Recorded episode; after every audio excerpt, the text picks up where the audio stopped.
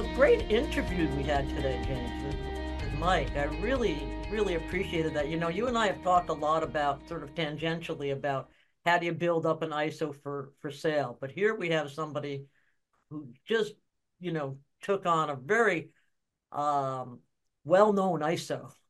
Yeah. and, and, and managed it for a really... Well, you know, and, and I think, Patty, this is also an interview a lot of the industry has been waiting for. I mean, let's face it, there's been a lot of talk about, you know, Beyond and Bob Carr taking that mm-hmm. from Heartland days and then building it. And then, wait, it all comes full circle and it goes back to, you know, to Heartland per se, right? Obviously with the parent company involved. Right, but right. But that is so cool the way it all came full circle. Yeah, well, I mean, to us, it's cool. Obviously, a lot of people had, you know, issues with it and things of yes. that nature. And so we talk about all that today with Michael Peters. Um, and then um, I talk about the power of telemarketing. And I promise you, you'll be interested because I layer it with this whole verticalization idea and talk about the, mm-hmm. the power of selling remote, what might even be a better way to put it. Um, we talk about that. And then, Patty, I love the insiders today. Talk about that a little bit. About the uh, Capital One um, Discover um, acquisition. Or right. acquisition of Discover by Capital One, and what that might or might not mean for competition and also for a future Durbin Amendment. Yeah, yeah, good stuff with that. So uh, this episode uh, is sponsored by Nativia, which we're going to get to that in a little bit. We actually have uh, Vlad Sadovsky from Nativia giving a special announcement for us here in a little bit. Um, but I also want to mention that uh, Michael Peters uh, is not in any way, uh, you know, sponsor, consulting, client, anything like that. This is just right. a fantastic interview with a longtime industry veteran. So with that being said, let's dive in. Welcome to the Merchant Sales Podcast. Hey everybody, Patty and I are here today with Michael Peters, longtime industry veteran, consultant, played a lot of different roles. Uh, most recently uh, took the role over from uh, Bob Carr as C E O at Beyond and then went through a process there. So we're going to kind of talk about this journey of the payments executive coming in, working with entrepreneurs, moving towards exit, scaling I S Os, all this exciting stuff. Mm-hmm. Um, but before we dive into that, Michael, love to hear a little bit more of your story. Um, can you give us that kind of high-level overview, maybe for those that didn't hear the previous podcast? How did you get into this crazy industry? And tell us a little bit about your journey so far. Sure. Thanks, Patty, James. Thanks for having me again. Um, sure. It's been a while, right? It's been. It, it has been. It's been uh, about sixteen months, seventeen months. So there's months. Plenty of people that are listening, James, that probably did not hear him the last Absolutely, time. Absolutely, yeah. yeah. So um, my journey's uh, an interesting one. I started back in the early eighties in the uh, credit and collections um, receivables management business. Uh-huh. Spent a solid sixteen years there. And quite by accident, got into the merchant business, like many of us, in oh one, right after nine eleven. Um, I had um, separated from my partners in the collections business and had a non-compete. So I said, you know what, I need to try something different. I answered an ad for a district sales manager in West Orange, New Jersey for Chase Merchant Services. I knew nothing about merchant services. Um, I knew how to use a credit card. That was about it. Um, went into the organization in um, right after nine eleven in oh one, learned the business from the ground up, spent as much time as I could in the field, traveling around with the sales folks, um, understanding what they went through daily, and, and growing that business to the point where eventually, over the years, I took over larger sales organizations within Chase, Chase Payment Tech. Uh, when that um, when that ride ended with the bank taking over um, the, their merchant program, I separated from Chase Payment Tech at the time and jumped into another phase of my career, and that was the the I S O business uh, for TransFirst. Mm-hmm. Once again, I knew nothing of what an I S O was. Um, learned that business under the um, under the executive team within TransFirst at the time. Spent a solid nine and a half, almost ten years there, growing that business, learning it inside and out. The one thing I'll tell you is I learned more in those nine and a half years about the merchant business Um, than I've learned, you know, in the prior you know, six or seven that I was in. Um, so uh, that that took me then to an acquisition with Thesis. Thesis acquired us uh, at the TransFirst level. The executive team left. I was sort of like uh, the last man standing, and um, they um, uh, they asked me to run the the merchant group after the C E O left. I helped them through a transition uh, for about eighteen months with the global acquisition. And then I sat out for a couple of years, did a little consulting work on a few um, projects for some folks on a non-compete. And during that time frame, I met Bob Carr. Um, he and I had, had several lunches um, prior to me coming aboard in July of twenty-two, and uh, we discussed what you know what that might look like going forward. And uh, in July twenty-two, I stepped in as the C E O to run the organization for Bob. That's great. Awesome. Great, well, yeah. so so we're going to talk today about this idea of, of scaling an I S O or scaling a payments organization for exit. And, you know, the beginning of that journey traditionally starts with an entrepreneur. It starts with, you know, somebody coming in and saying, hey, I want to create something. And I think, you know, Michael, you'd agree with me that this industry is just a fantastic industry for these entrepreneurs, you know, to come in and, and really build something and, and innovate. It's um, an industry of entrepreneurs. It, it, it is. Really is. It is. And, you know, as we think about that, though, I'm curious, Michael, what you would see in terms of what are some of the challenges that you see entrepreneurs facing um, as they get these businesses and try to start something in the payment space? Um, great first question. So it, it's an industry with very little barrier to entry. Um, mm-hmm. You wake up one day and you find out that you're out of a job, you're working for one of the big payment processors, or you're working for, you know, an organization that's decided to sell, and you say, you know what, I don't want to be part of a big organization. I get a business card, I start calling, and I hang a shingle out myself, and I'm in business. Right. Uh, so it is, it is clearly an entrepreneur's dream, and that's how most of these companies have started over the years, um, well before I actually got into the business. Mm-hmm. Some of the, some of the things I think they need to focus on are um, undercapitalization. A lot of entrepreneurs run into this business not having enough resources or capital behind them. Some of them can make it based on sales and, and growing sales, but if there's not enough uh, capitalization behind them, they're going to struggle, and they're going to get to a point where um, I believe they're going to need to look within the organization to find out what the next what the next direction is for them. You know, setting the proper expectations.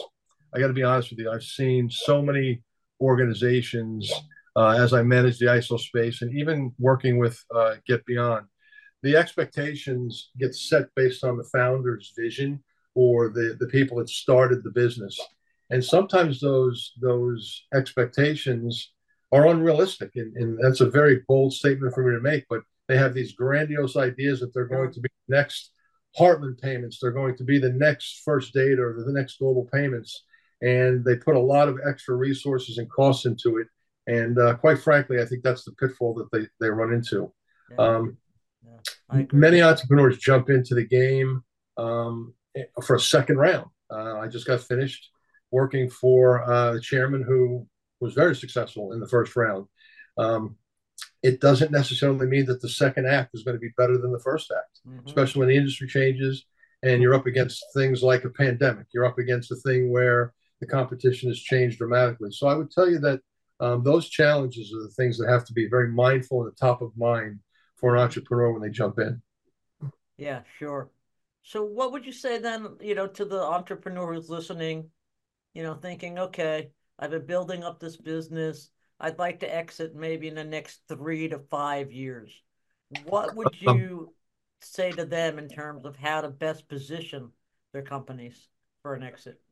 Uh, I would tell you that the very first thing that they have to do is they have to have a full command of their sales model and um, what's driving the revenues. While a vision is fantastic, you can get caught up in the vision and forget about the basic blocking and tackling. And um, nothing happens until you sell something. So the infrastructure behind that sales organization isn't necessarily always needed. Um, we don't need a credit person. We don't need an operations person. We don't need lawyers. We don't need all these folks to manage the, the back end until we start to sell something. Right. And I would tell you that as an entrepreneur, uh, if you're an entrepreneur looking at the, the business, um, focus on sales, revenue generation. Don't lose sight of your dream. Don't lose sight of your vision, but focus on sales and what drives um, keeping the lights on. It's that simple. Mm-hmm. Yeah, you know, one thing I one thing I find so interesting, and, and Michael, you and I had this conversation privately a, uh, a little while ago. We were talking about this idea of, you know, bringing in the outside C E O, mm-hmm. and I always have found it so intriguing because for me personally, I love doing that. You know, I have these different businesses and each of them has somebody that runs it. And I'm like, you know, when I get ready to start a business, I'm already thinking who's going to be the C E O of it as soon as I'm done being the C E O, right? So, but un- unfortunately, I think a lot of, of entrepreneurs who maybe don't have actually that skill set to take their business to the highest level that it could go, they struggle with that to like, oh man, I've got to release control. I got to bring somebody else in. You just got done with this transition. Um, what would you tell the entrepreneur about this? When when is the right time to start thinking about bringing somebody else in to run the business and scale it? And what are the considerations they should be you know thinking through? Um, I would tell any entrepreneur that's bringing somebody in from the outside, whether it be a corporate person or another person that's that's an entrepreneur themselves, you need to answer this and be comfortable with this one question. Have I taken the company as far as I possibly can? And is it ready? Am I ready to step aside fully and let um, let somebody else drive the health and the future of the company? Um, doesn't mean that they have to step away from their vision. Mm-hmm. Doesn't mean that they have to lose touch of the business. Sure. But there's a fine line between soul search, whether or not they um, they can relinquish the next phase. And this is their baby. I don't know whether it's right. Act One, Act sure. Two, Act Three. This is their baby. And um, you're stepping in and telling you now, all right, you've got them to, to kindergarten. Now you're going to teach them from kindergarten to, to high school on how to be a good adolescent or how to be a good company. And it's hard for some people to let go. Uh-huh. It really yeah, is. Sure. Yeah. Yeah. Do you, you know, do you find like, you know, one of the things I've always found is understanding, you know, being able to stay in your lane, right? Like as an entrepreneur, understanding, you know, so for me, I'm like, well, you know, I start a business up. You know, look at like something like maybe ISOAMP, you know, we have the statement analysis company and it's like, well, you know, I have payments expertise and I have huge distribution, you know, through influence and all of that. So I'm like, okay, so I bring that to the table. We use the payments expertise to build the system out. But then it's like, you know, I understand where my lane is and my lane is about payments expertise and distribution. Right. So if I get somebody else in to run operations and, you know, to make sure we're having everybody managing everybody, hiring the right people, all of that, you know, I think for a lot of entrepreneurs, they they don't understand what their role is. You know, it's like, like you, I love what you just said. You don't lose your vision. You know, like you still have a role to play potentially, depending on your, your right. you know, definition of success, but you still have a role to play. Do you find that entrepreneurs kind of get lost in that and they, they don't know what to do with themselves either? Like, do they go all in or do they go all out and they don't know what to do? Yeah, I think there's a combination. You know, listen, my experience in, in working within an environment of an entrepreneur who, quite frankly, many people in the industry view as um, as a stalwart and an icon in the business. I mean, Bob, Bob was around for a very long period of time. Yeah. So here I am stepping in, coming from corporate America, and there's big shoes to fill. A lot yeah. of people followed Bob through um, through the pastures to, to, to very green pastures for the first go around.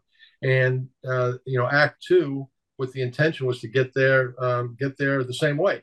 Um, so it is extremely hard for them to step away. But I think the person that comes in, at least I, I did this, leverage them and leverage what they have been able to do. Do not forget what got them there.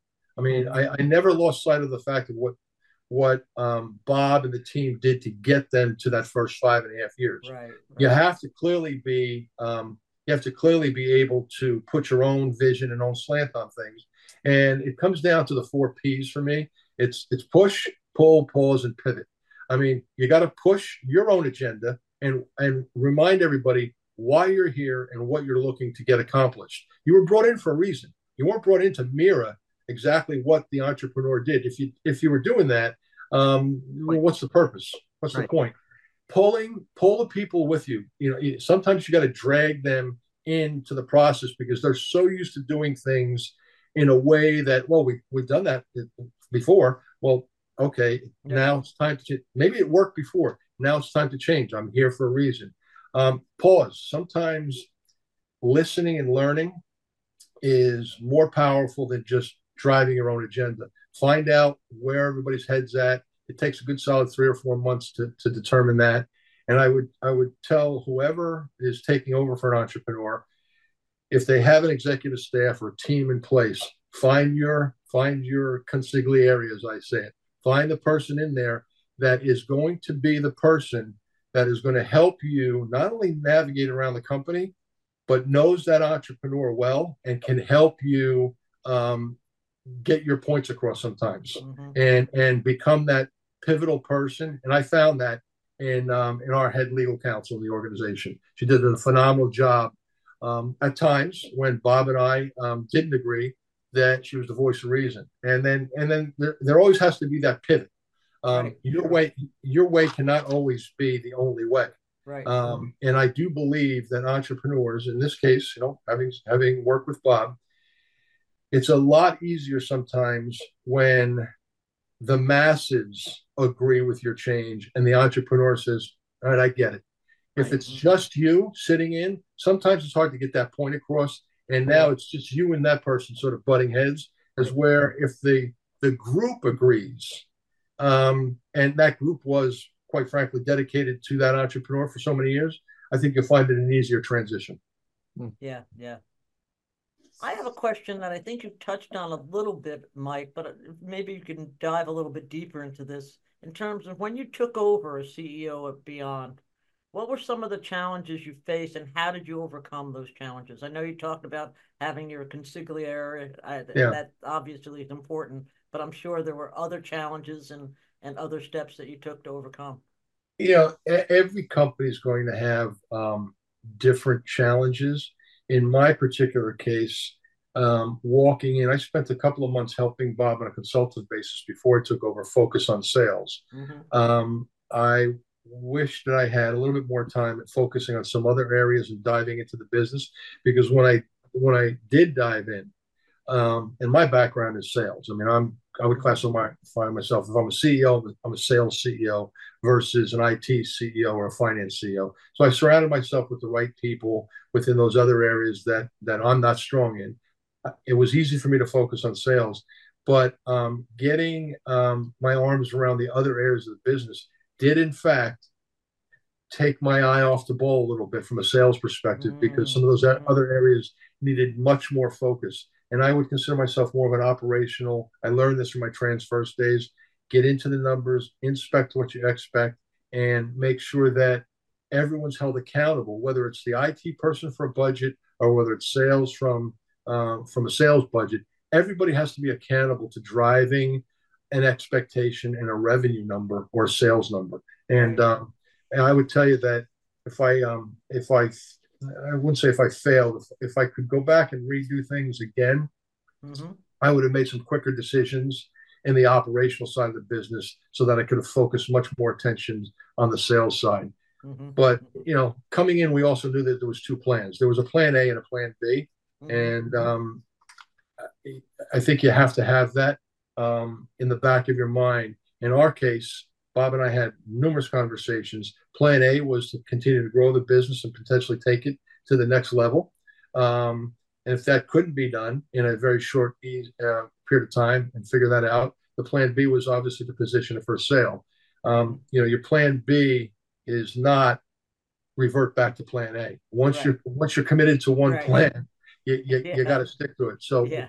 once you realize that plan A isn't working, you've got to be able to commit, and you've got to be able to do it fairly quickly on whatever your plan B is, whether it's sales yeah. or, or investing in the business. That's why there needs to be a plan B. Yeah, um, exactly. Yeah. So, so okay, so what went along in the process? At what point um, did you start looking for a buyer, and what led you to decide that it was the right strategic move?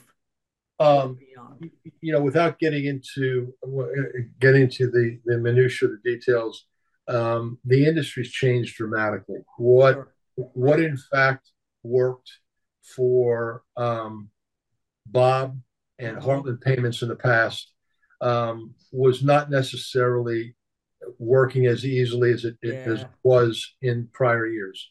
There's a lot more competition. There's a lot more of everything along the way, and a little thing called a pandemic that threw them a curveball for twenty-four months. So they were up against a lot of different challenges in, in the business. So it was about six, seven months into the business where I recognized that, um, and I, I had wow. a good conversation with Bob. Listen, it, we have to do one of two things. We have to raise capital, and we have to raise it quickly in order to take us to the next level, or we're going to have to start to think about what this looks like from a sale perspective. Uh-huh. Um, and, um, you know, raising capital in today's market is not easy in a company that's growing. Um, right. And the these P E firms and, and investment bankers are much more savvy. So when you start to position a business, you better make sure you have a good command of your numbers, which we did. And I had a good group behind me that focused our attentions on um, driving it. So the determination was about six or eight months into it, if we're not going to raise capital, we tried it on our own. Um, that, that took us to about month twelve. And at that point, we realized we're not going to be able to raise the capital. It's time for us to position the organization for sale, and then ultimately uh, finding the right buyer, which I believe we're going to get into at some point. Yeah. You know, I, that's actually my next question, but I, I have another one I just, I have to ask as a follow-up because I'm just curious. A lot of the things you just said, and again, without, you know, to, I don't want you to share anything, obviously, to, you know, too detailed, whatever, but I'm just kind of curious, like your experience with Beyond, how has that impacted your view of feet on the street sales teams in our industry in general, given the new reality and the new context of kind of integrated payments and right, all these challenges that we're facing? What are your f- feelings on having a feet on the street sales team in today's market? What are the challenges? Um, I'm I'm going to tell you, my comment here is going to be prefaced by this. There's going to be several dozen entrepreneurs that have feet on the street models that are, are much smaller than we were at Beyond and are starting out, and they're going to completely disagree with this. Um, in my lifetime, I said this in the last podcast, we're, in my lifetime, we're never going to see the feet on the street model go away. There's always going to be a need for that trusted advisor, that person that's going to knock on the door, the local pizza parlor or retailer. So it's not going to go away. And there's always going to be this need for the smaller I S O, the smaller entrepreneur. Um, where it starts to separate is when you start to get very, very big and you start to think about other aspects of the business, software as a service.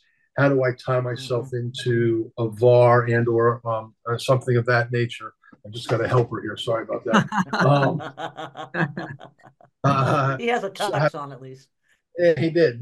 I, I, any, how do you tie your um, your your business into growing? So those that are out there that are running with small organizations that have the desire to get them to the next level, I absolutely agree that um, there's an opportunity, but it's not easy. Um, and even the big organizations, the yeah. Global Payments of the world and the others that have big sales organizations, they're finding it difficult to continue to maintain mm-hmm. the um, the growth of the business just by yeah. feet on the street. Yeah, yeah. So my helper's not going away, guys. So you're going to have to. No, it's kind of funny, actually. Yeah, for those that are listening on the audio version, uh, Michael's cat here has just kind of yeah. come to join us and is a, a you know participant now. So, but yeah, yeah I, I mean, I just I thought that was interesting because there's some of the things that you had alluded to, and it, it you know I, one other question on that that I'm curious about because you, one of the things that surprised me the most about the transaction that you ended up doing was it. And again, I'm trying to think the right way to say this, but it didn't necessarily seem like that transaction best positioned the sales team for kind of continuity or like that was the goal. It was more about the value of the portfolio and the value of the business itself, not the sales distribution. Maybe am I am I off on that? Or I just am wondering, like, is that a big driver where potential acquisition, uh, you know, potential potential buyers looked at it and said the feet on the street model is maybe not the most viable long-term distribution that they wanted? I don't know. Maybe I'm way off base with that. No, I, I don't think you're way off base. I mean, I, I can't comment on the global side, um, but sure. I'll tell you that um, the the desire to get the best salespeople was absolutely there um, right. by Global. Um, the desire to uh, get the, the portfolio to, to make it accretive for them quickly was absolutely there. So sure.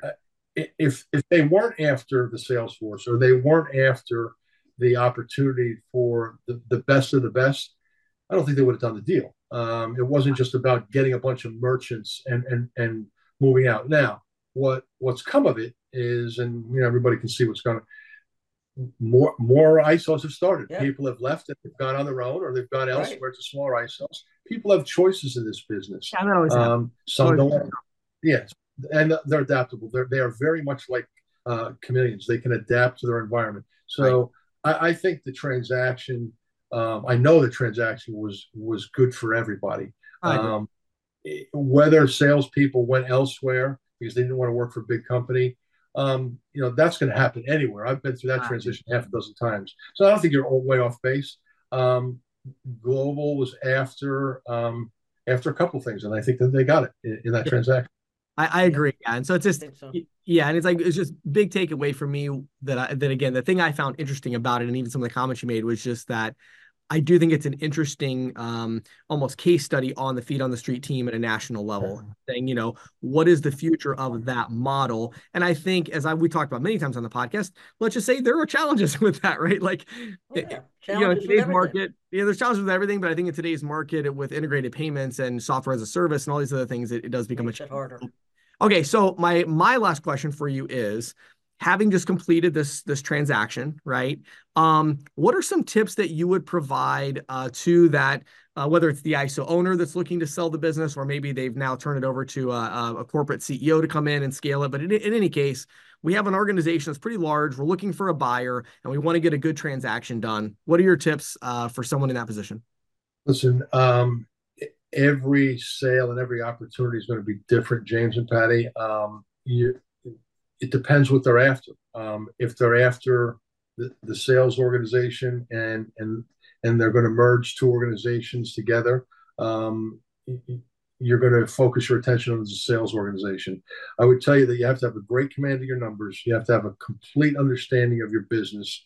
And, you know, there's a little thing called, all right, how much am I going to get for my business and who's going to pay the most for it? Right. Uh, so at the end of the day, um, I think that's going to drive the process. The shareholders and the board are going to say, yep, this makes a lot of sense. We had a number of other suitors uh, coming after us, but the deal structures were not um, the best economically for us.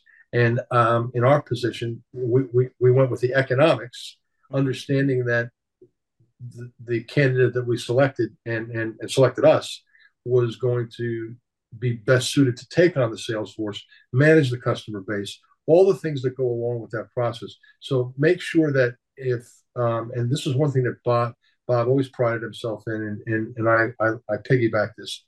He wanted to make sure that the customers were taken care of. Right. And he wanted to make sure that the sales organization was taken care of. Um, so much so that the contractual obligations of the deal fell in line with what, um, what, what the organization that acquired us wanted to focus on. So at the end of the end, at the end of all this, our focus was what's attractive financially, what's attractive for those that want to make a move, and then ultimately, what's going to happen to the customers, and are they going to take care of our customers long-term down the road?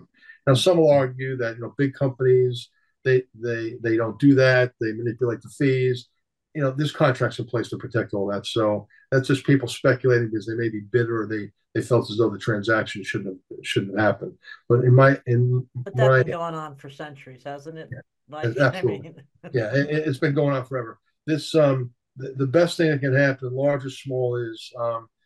you know, just make sure that the process that you have in place and the team that you have in place um, is is ready to handle an exhaustive diligence. It's not like the deals of ten years ago where yeah. there's a lot of diligence that went in, but you know, nowadays, whether it be a big deal or a small deal, in the scope of things, we were a small deal in comparison to some things that have happened in recently, but the diligence didn't seem small. And the team, you know, my team responded well, much smaller than obviously the the, uh, the opposite side's team, and and they they focused and shifted when they needed to. So um, I, finding the right buyer is all about one, getting the right cash um, for the deal, making sure that there's a home for your people that you're taking care of, and and how quickly they can transition customers and and people to make it um, make it palatable for everybody. Yeah. Yeah, good stuff.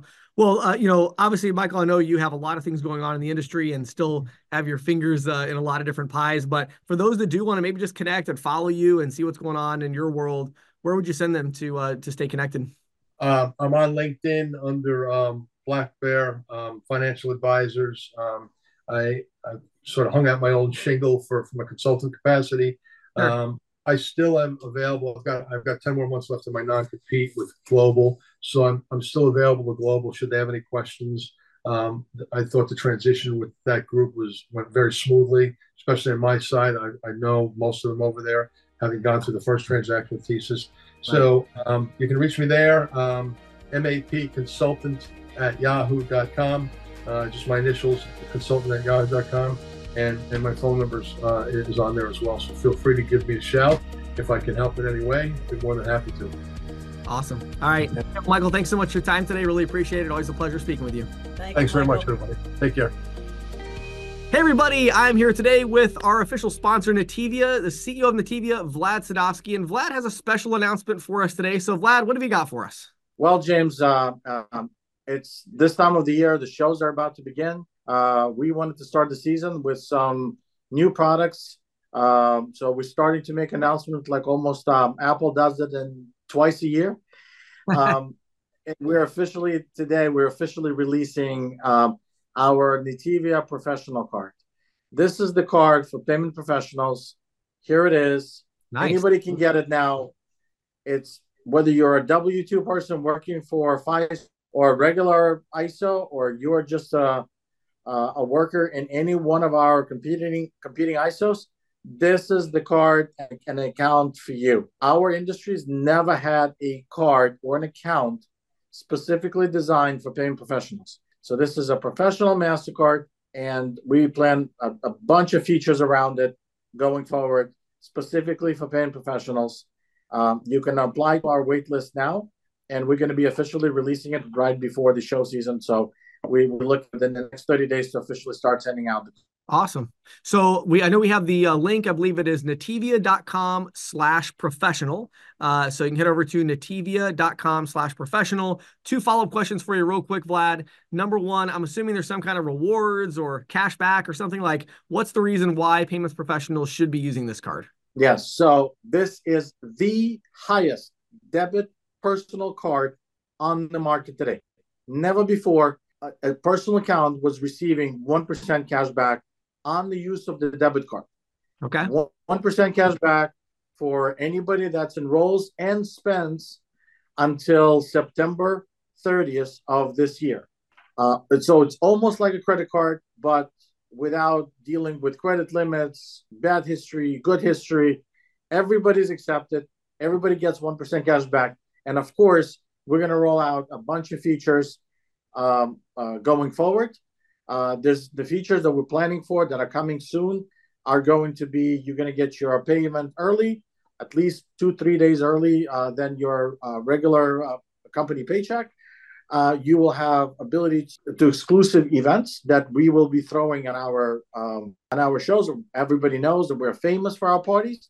So now we're going to have exclusive V I P experiences for professional cards, uh, card holders, and we want to make you feel special. I love it, Vlad. Uh, I was, my second question was going to be about the uh, parties, which I know, of course, are coming up and how this card plays into that, but you already alluded to that. So I'm going to give that U R L one more time, yeah. though, to make sure people remember. So head over to nativia.com slash professional. Go ahead and sign up right now to get your payment professional card.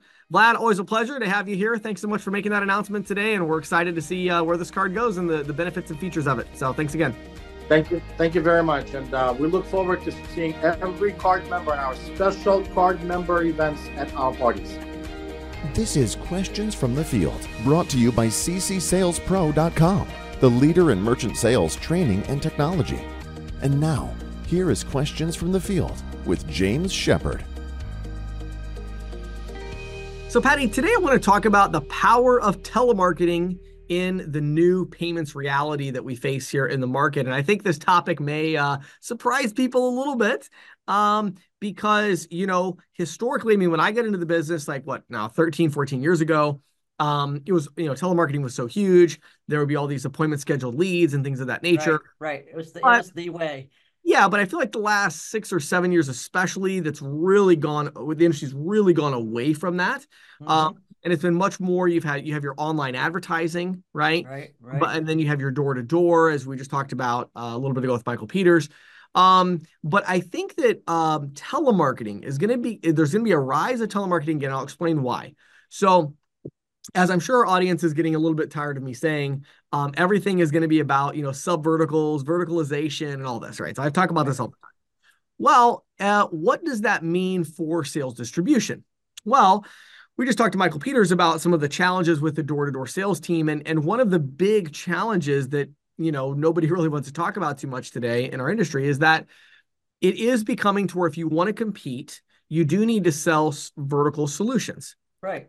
Well, that's very challenging when you are um, geographic in nature, because it's like, well, I only, you know, um, I'll give an example. Mm-hmm. We, we were just talking about this uh, in my team. I had a meeting yesterday with my team that owns our self-storage management software. And we were talking about the next sub-vertical we're going to go after there. And we're, we're thinking about going after uh, mobile home parks. Okay. Oh, so perfect. Yeah. Mobile home parks, very similar to self-storage properties. You know, you make a property map. We have to add some features like maintenance requests and, you know, all of that. Right. But it's like similar.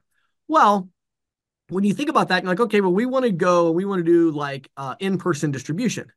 Well, each agent is going to have like, I don't know, maybe twenty uh, mobile home parks in their area. right. You know, maybe fifty if they drive a little further, you're right? But it's like, well, how many are they going to sell? I mean, out of fifty, maybe they could sell ten or fifteen. That would be pretty good, you know? Right. And then what do they do? So it's like they just learned everything they need to know about mobile home parks so they could make fifteen sales and then they can't sell anybody else. Yeah, well, that's not... Right. Whereas instead, when I, you know, I'm going to hire another salesperson for my inside, you know, closers team, mm-hmm. and then I'm going to have my call center in, you know, uh, another country, you know, reach out and call every mobile home park in America and generate appointment schedule leads for my inside closer.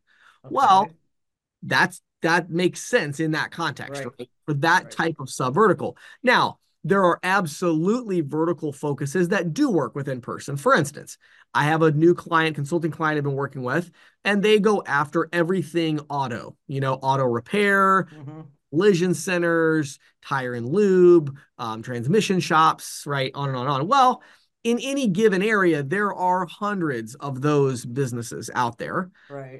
And it's, you know, totally conceivable for an agent to build a portfolio of one hundred plus merchant accounts just in auto. Same sure. thing for if you're going to go after a restaurant, you're going to go after retail. But I think the challenge is going to be that it's going to be harder and harder to go after these larger verticals versus going sub vertical and saying, well, mm-hmm. we have a solution for pizza shops, or we have a solution right. for, you know, food trucks. And when you or, go or, or country stores. Right? Right. Like gas stations that are attached to country stores are different than gas stations right. that you're going to find in Altoona, exactly. for example. Yeah. And so a as these additional services and platforms become integrated into these software plays, um, it's just going to get harder, I think, to go like really, really niche in an area like that. So right. I, again, I agree with Michael Peters. I think there will always be a place for that feet on the street, that consultant in the area. But I think it's very important for those individuals, number one, to know what their strengths are and where they can compete, right? right. right? But number two, I think they got to be staying kind of um, in the know a little bit and understanding these verticals are going after. I was like, well, I'm gonna, I think I'm gonna go after this vertical. Well, hold on a minute. Do you actually have a solution for that vertical that's competitive and that's going to remain competitive for the next three to five years? Um, so I think there's these question marks, and I think as yeah. uh, a lot of question so my, marks. Yeah. So my point of all that is, I think telemarketing now is really powerful. Even if you say, sure. you know, I, think, I think for a lot of agents, it's like, well, I'm really good selling face-to-face. -face. Okay, well, great. Have you ever tried selling over the phone? Have you ever tried selling on Zoom? You right. probably would be pretty good at that. And so if you have a certain vertical that you're really like, wow, I'm doing great going after this particular vertical, well, why don't you try going after that vertical by having somebody, you know, either you or someone else call and generate appointments, and then you do them over the phone and you sell it remote. Try it out. If you can sell remote, I think that that's becoming an advantage because it allows you to go so narrow into a niche that you want to sell and go nationwide with that. And so mm-hmm. I think the power of telemarketing. So again, I'm not in any way saying that, hey, I, I sell my local market and that's a huge disadvantage. I'm not saying that at all. I'm just saying that's different. And I'm saying that telemarketing is becoming really powerful because there are all these very specific niches that are really small where you need to go nationwide in order to gain scale. And telemarketing is just much more suited to that type of uh, distribution channel. This is the Insider's Report with Patty Murphy, brought to you by The Green Sheet. For nearly forty years, The Green Sheet has been the go-to source for news, analysis, and educational tools that empower and connect payments professionals. If you're not reading The Green Sheet already, check it out on the web today at w w w dot green sheet dot com. So, James, what's in your wallet? I always love that commercial, you know. Yes. Um, And now Capital One, the ninth largest bank in the nation with nearly four hundred seventy billion dollars in assets, is purchasing a majority interest in Discover. Yeah, this is a big deal. Huge deal. You know, the understatement was Richard Fairbanks, Capital One's founder and C E O, saying, quote, "This is an incredible opportunity." Uh, yeah, I think so. Uh, it's gonna, he said it would accelerate the company's long-standing journey to work directly with merchants to leverage its customer base, technology, and data ecosystem to drive more sales for merchants and greater uh, deals for consumers. And the, you know, Discover issues its own cards. It has about sixty, over sixty, almost sixty-one million cardholders. Hmm. It also has a very fast-growing direct savings bank, sans brick and mortar. And Capital One plans to retain the Discover brand, and it's going to shift at least some of its cardholders to Discover cards and all of its debit card activity to, dis to Discover, which, of course, owns the Pulse uh, network. Right. Now, I've been reading a lot of, you know, analyses on this. Um, a lot of people seem to think that it's going to be, um, a, you know, direct competition for Amex. Others think it's going to be direct competition for MasterCard. Um, I'm not sure that either of those is necessarily the case, but I do think it's a really in, interesting um, morphing, shall we say, mm-hmm. of the issuance and the acquiring side of the business that we haven't necessarily seen in a lot of banks outside of, say, the Chases and the Citicorps of the world. Right, right. Yeah, well, I mean, it was interesting. Like one thing I was doing um, earlier, I was looking at, you know, so it's funny because I have three credit cards. One uh-huh. is Discover, and the other two are Capital One. Okay. Okay. Um, and I don't, you know. What are you going to do now? Well, and what's interesting about that is that, you know, my Capital One cards, they are issued under MasterCard. Right. So, you know, so, I mean, there is definitely some competition there in, in, in that way, right, for MasterCard, right? So there is going to mm-hmm, be mm-hmm. coming over the Discover rails. Um, but, yeah, I think ultimately, you know, it, it's not necessarily – it's a little bit of a surprising deal I, I, in, in my mind, but as soon as I heard about it, it wasn't a deal where I was like, oh, I wonder how that's going to work. You know, you just like, well – Right, I, same here. I was, I was again, I was like, whoa. Hmm, that's an interesting yeah. combination. Yeah, you know? I, yeah, I love it. I think it's I think it's really good, and I, I actually do think it's I think it's direct competition for Visa and MasterCard. I, I think that they wholeheartedly. I think no, it's, I, you know, especially when when when you start talking about um, pay by bank. Right. Sure. Absolutely. You know, yeah. If you have if you have that many cards out there, you have that many uh, consumer relationships out there. Um, you're that big of a bank as Capital One is. I could see it giving Visa and MasterCard a run for their money with some sort of bank, pay-by-bank um, solution. Yeah, and I mean, at the end of the day, it, it, it, I think it just, in my mind, I don't necessarily see it doing a ton for Capital One per se. No. I feel like Capital One has a great brand. It's this consumer credit card. It's great. I think that's good. What it does, in my mind, is it really elevates the Discover brand. Exactly. Discover exactly. When anytime you read anything, it's like Visa and MasterCard and the other card brands. And the other card brands. Discover is always, and you know, I remember when Discover was first, and this, you were pretty young, um, no offense, but you were pretty young when this happened. And I remember when it came out and everybody's like, oh, this, this is never going to last. It's never going to be able to compete against right. Visa and MasterCard. Well, right. James, that was almost forty years ago. Yep. And and now it's, you know, it's not only has it successfully competed with Visa, MasterCard, and Amex, I might add, right. but but now it's it, it has a combination that could make it even more prominent of a brand. Yeah, I, I agree. I actually really love it. I think, you know, it, it also, like you said, it it doesn't give Discover a huge debit presence, but it no. does it does start to elevate that, which has always been a huge strategic weakness for Discover, is that they didn't have a strong presence with, right. with the side. Um, so yeah, I love it. I, I think overall, I think it really elevates Discover. And I, I, I really believe that in five years, you know, it's going to be, there's Visa, MasterCard, and Discover. I think that we're going to be saying, I feel like at least MasterCard and Discover, I think we're going to be talking about them in kind of the same breath. I agree. I think we're going to have those top three. You know, I think Amex has always been sort of the hoity-toity brand anyway. Right, um, right. You know, it it always. Well, in, in fairness, they should, if they actually would have kept with that, I think they would have done a lot better. But I think then they tried to go down. Tried to go down market, and it just yep, killed them. And that killed them. You know, that killed it, them. Because then it was like, well, then what's the point? Why would I use, you know, it's like, what's right. the point of American Express? And I think Discover, I will say one interesting thing about it from brand, because to me, to me, so much of this is branding, right? I mean, oh, of course, right? What's the what's the difference between Visa, MasterCard, and Discover in the mind of the consumer? I mean, you know, it's it's a card brand; they don't understand all the payment stuff. Yeah. So, I will say, in my mind, and I think most consumers would agree, Discover has stayed above the fray, yes. and I think they are considered a friendlier brand. I think it's they like. Are. You know, it's they Discover. Are. Discover is discovery. It's where you go as a as a consumer to get a great credit card. Whereas, and it has awesome rewards program. Right. I mean, yeah, they do. And you don't, you know, you don't hear Dick Durbin doesn't talk disparagingly about Discover. They no, talk about Visa and MasterCard and this duopoly, no, you know, so they've done a good right. job, I think, of protecting that brand. I think now bringing that in with, uh, with Capital One, which I, I, one thing I loved about the, uh, the deal was, in my opinion, Capital One has a very similar branding um, experience as Discover. Right. It's, it's very right. friendly approach. What's in your wallet, all of this. It's very friendly.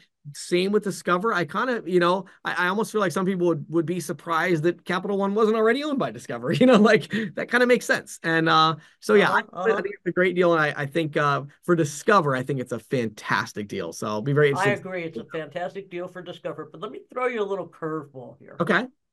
You talk about how Senator Durbin has not chastised Discover, but let yeah. us not forget, Discover is one of his constituents. Really? Discover is headquartered in, in Illinois.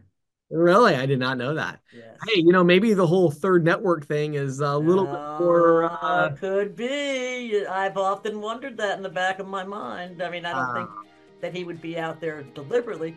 But remember, you know, it was it was created by Sears back in the, you know, Discover sure. was launched by Sears back in the eighties.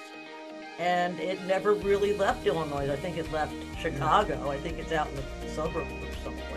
It's interesting. It's actually a bit of a political, uh, it's a bit of a political landmine for him, actually. Uh, you know, uh-huh. never gains credibility, and then all of a sudden he hands them this deal. That's uh, that's really interesting. So yeah, we'll definitely be following that closely. Yeah. Plays out as well. Yeah, so. I think we should definitely follow that a little bit more closely. Yeah. Good stuff, Patty. Thank you for listening to the Merchant Sales Podcast. Whether you are an industry veteran, processing executive, or just trying to learn about the payment space, we appreciate your time. The Merchant Sales Podcast is a joint production of green sheet dot com and C C sales pro dot com. And we hope you will tune in next week for more information and tips on building your merchant services business.